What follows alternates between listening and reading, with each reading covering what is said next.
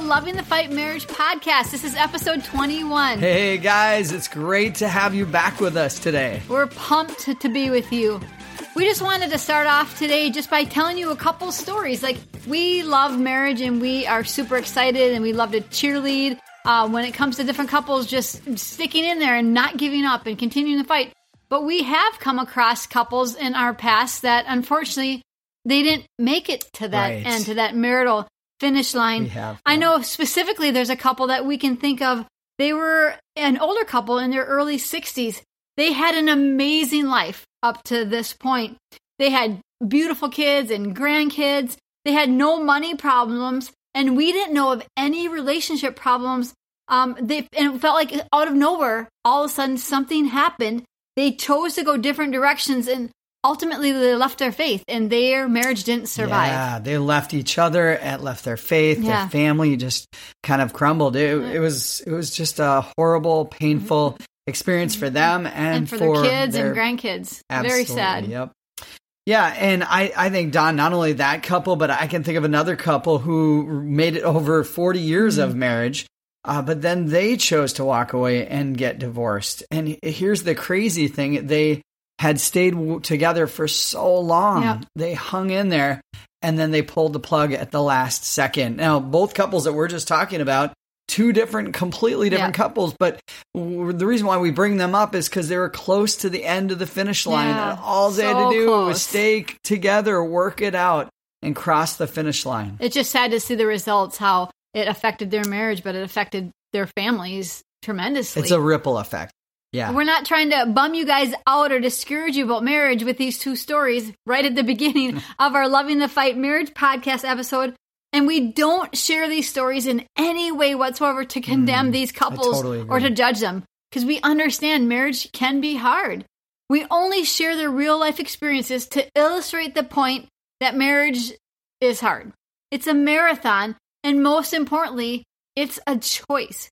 We can choose to cross the finish line or we can choose to give up and just walk away to quit. It's completely up to us.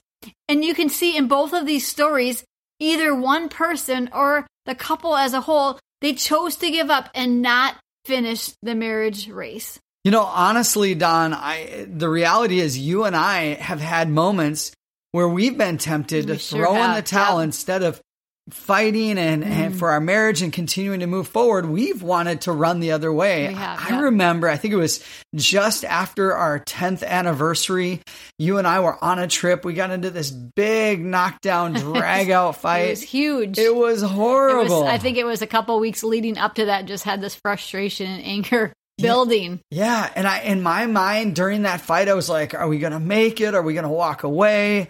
And and you and I mm. in all reality we've just we've had those. Yep. awful moments or I think those even, even at seasons, that, right? At that moment, I honestly think I remember just looking at you saying, "Okay, that's it. I'm done. I'm finished." Like I was so mad, I was so frustrated, and just I said those words. Obviously, I we didn't go on with it, but we just got to that point where we needed to stop right. and evaluate everything. And thank God he Yes, intervened and did. somehow we gave each other another chance Yep. and we moved forward. And we don't tell our story to make those other two couples look bad. No. We're just trying to be vulnerable. Yep. We kind of stink at this thing called marriage sometimes when it comes to selfishness or our bad attitudes or whatever it is. Yep. Uh, but but God helps us when we let him. In this episode, we want to conclude our series on sustainability.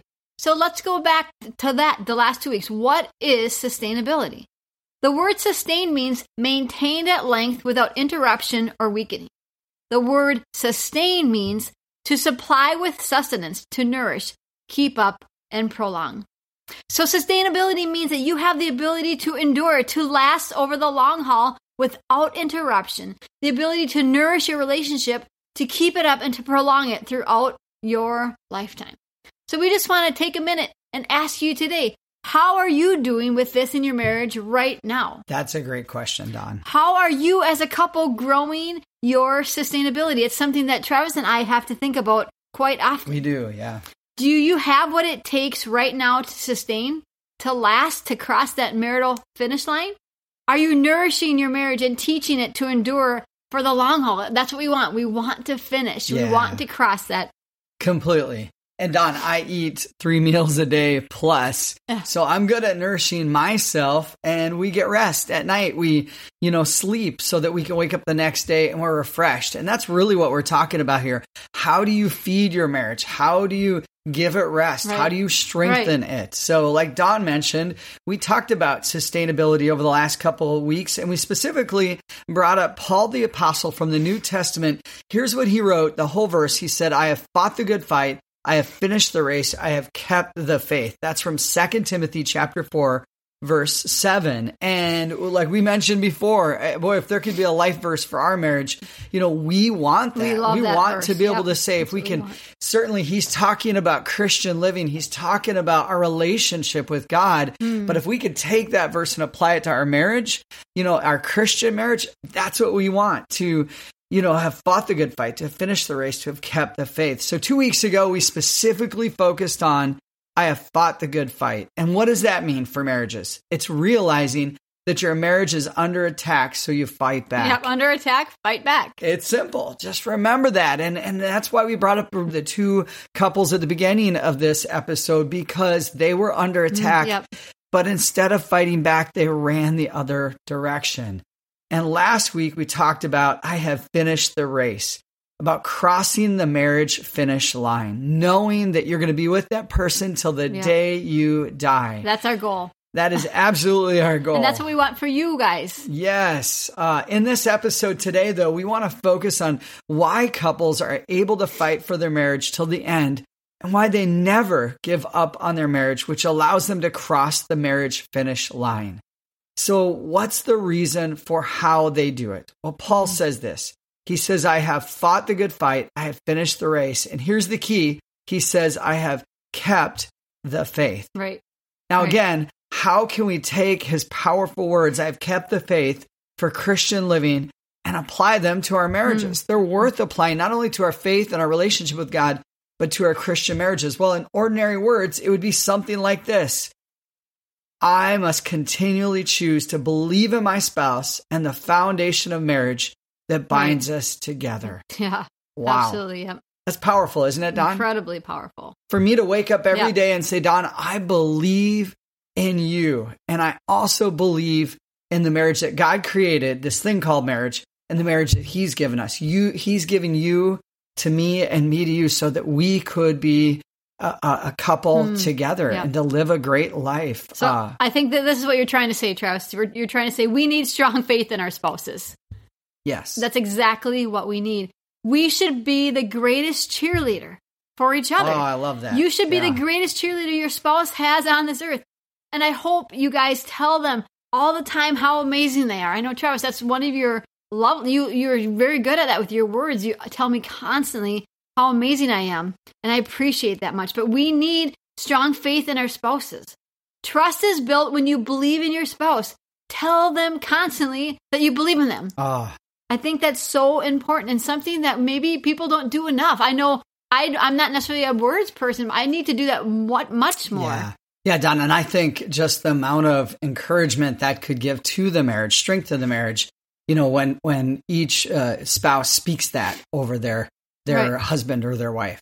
Yes, we got to remember your spouse is the same person that you married. Yes, they may be doing different things, they may act a different way, but they're the same person. You just didn't know all about their flaws before marriage, which is probably a good thing because maybe you wouldn't have Maybe chosen wouldn't have said marriage. yes. Yeah. We need to remember though that Jesus died for them. They died, Jesus died for you, and He loves your spouse, and He loves you. He believes in your spouse, and so should you. Mm. We need to believe So in our good. spouses.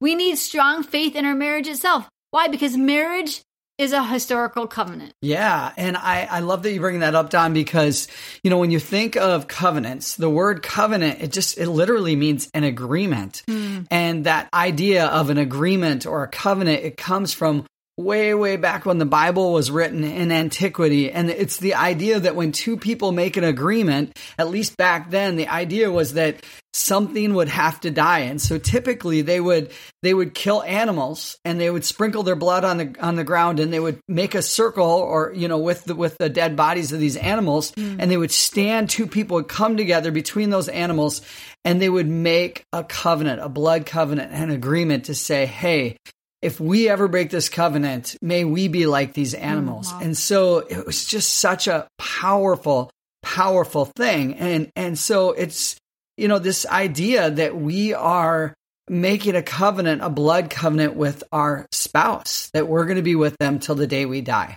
A covenant is a contract before God, an agreement between two people and with God. When we pledge our love to our spouse on our wedding day, we are saying that we no longer view ourselves as a separate person, but we now view ourselves as one. A couple who will remain by each other's side for life and will always have each other's backs. We are making a promise to God that we will, we will remain that way to the end. Jesus talked about this agreement with God in one day and the need for it to last. He also pointed out where divorce came from and why it, it exists. Jesus didn't promote or endorse divorce. In fact, he actually did completely opposite of that. Jesus' best view of marriage is that they should never end. Mm. In Mark 10, verses 2 through 9, it says this Some Pharisees came and tested him by asking, Is it lawful for a man to divorce his wife? What did Moses command you? He replied. They said Moses permitted a man to write a certificate of divorce and send her away. It was because your hearts were hard that Moses wrote you this law, Jesus replied. But at the beginning of creation, God made them male and female. For this reason, a man will leave his father and mother and be, be united to his wife, and the two will become one flesh. So they are no longer two, but one flesh. Therefore, what God has joined together, let no one separate.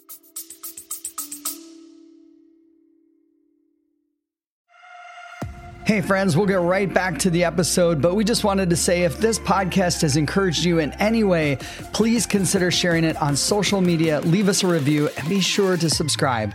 We would also love to hear from you, so feel free to leave a comment. And for more information about Travis or Dawn Rosinger, go to lovingthefight.com.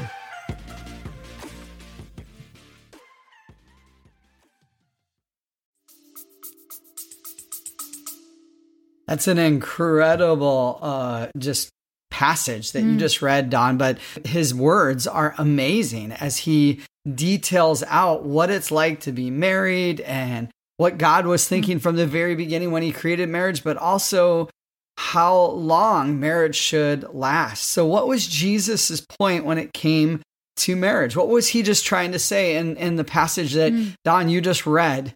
I, I think it's this marriage should be viewed as for life.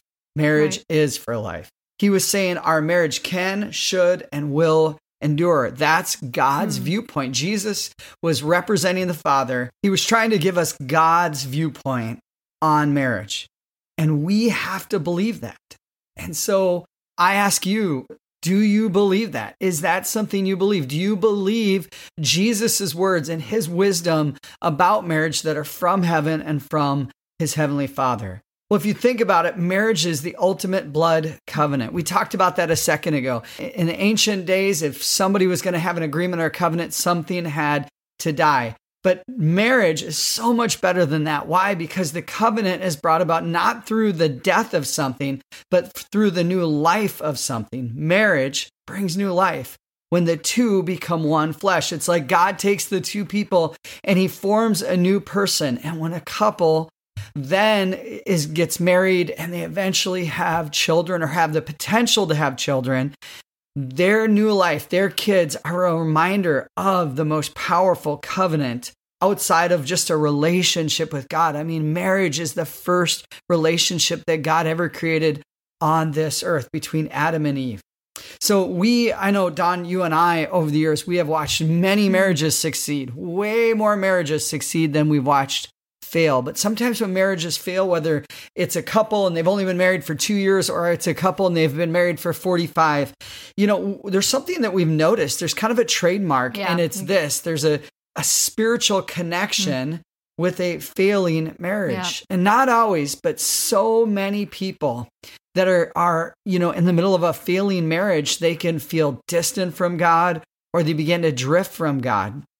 And maybe it's due to an affair or porn addiction or even the divorce itself, you know, this this death. And mm. so I think that's why I love Paul's words, of course, for for marriage. And we're pulling it apart, you know, and and saying, okay, how can we apply this to our marriages? But if you think of what what Paul wrote, I mean, he's saying, look, I have kept the faith. And that's a part of being married is not only having faith in your spouse and being their greatest cheerleader, but it's also being strong in your relationship with God. And so I, I think what part of what we're trying to say is believing in your spouse and in your marriage, it creates momentum for sustainability, being close mm. to God and making sure that you keep the faith. George Eliot once wrote this. He said, What greater things is there for two human souls than to feel that they are joined for life, to strengthen each other in all labor, to rest on each other in all sorrow, and to minister to each other in silent, unspeakable memories at the moment of last parting. Hmm, wow. Isn't that cool? Yeah. Oh, wow. So well said. So, with this, we just want to give you guys some practical ways that we have found that help us put sustainability back into our own marriage. We want to make sure that we fight, finish, and mm, keep the faith. Definitely. So, here's some practical things. First, just create breathing room. Give your relationship room to breathe. We should stop right now and yeah, just breathe. Right. I mean, doesn't that make you want to do that, right? Yes, it, it definitely does. I know when I was a kid, I remember we would have the mile during school, and you know what? I would be like, decide, you know, I'm going to just run as fast as I possibly can when the, you know, the gym teacher blew the whistle. So I would just take off and I would run as fast as I possibly could because I wanted to win. And I would do good for about maybe a quarter mile. And then I would get super tired. And then I literally would get like a side ache because I wasn't breathing right. And eventually I would have to walk. I was just in pain and I would have to walk. And I never, ever got first place because I started off too fast. I sprinted. It wasn't sustainable. Too many of us are sprinting in our marriage or in life in general. Some of us are just way too oh, busy. We are, and we're suffocating, right? Dawn? We are, and we have been there, you guys. We understand. We have been at points in our marriage where we were just too busy and we had to evaluate and cut some things out. Things like kids, jobs, sports, and hobbies, they're all good, but they can deplete your relational stamina and leave you short of marital breath. You won't be able to finish the hmm. race. You'll be exhausted. Yeah. After a while, too much focus on these things at the expense of your marriage will suffocate the relationship. So we just need to stop and, and, and evaluate and identify what gives your marriage oxygen. And there's some things that, that work for us. And again, you guys have to evaluate your own. You know what will give you oxygen and what will will steal it from you. For us, our marriage finds breathing room when we have alone time with each other. We have to have that alone time with each other. Even when our kids were younger, we'd have to put them to bed early so we could have that alone time with each other. Right now, we work we work you know busy schedules, but we have to make sure every Thursday night for sure we have a date night, but then we have mm. alone time every single day just to talk about our day. Yeah, to catch up. New shared experiences is another thing that gives us breathing room.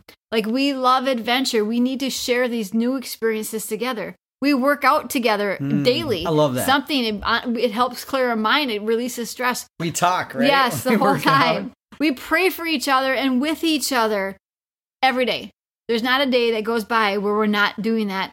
And then we have passionate intimacy. Mm. We believe that we need to be intimate with each other and we make it passionate. Yeah, and all those things really create at least oxygen for our marriage. Uh, you know, another practical way is by building a stronger foundation. Uh, we just want to give you guys practical tips. And, yep. you know, one thing we know is we can't build a strong marriage foundation but we can go to somebody who can help us with that. It's kind of like when you want to renovate your home, you might have to hire a general contractor to help you fix up your entire home. Well, we obsess, of course, as couples about our jobs. Uh, we're in love with our houses and we are the world's greatest helicopter parents. But sadly, most couples autopilot the spiritual side of their marriage. And so, what we need to do, what Dawn and I, what you and I like mm-hmm. to do, is focusing on updating the foundation of our marriage. We want to encourage you guys build your marriage on the rock Mm, of Jesus Christ. Um, and the way you can do that is you you can HGTV your marriage with God's word, the Bible, uh, and you you give your home and your marriage a makeover when you do that. And what does that mean? It's just dig in to the Bible. We have a method that we use called SOAP. It's Scripture, observation, application, and prayer. But Dawn, you and I, we we try to do that as often as we can. Whether we use that uh, you know, that formula to dig into the Bible together or even just on our own, but building it on the foundation of God's word. The third thing that we want to give you is establish and keep healthy rhythms. In other words, creating a pace and a stride that match your relational capacity.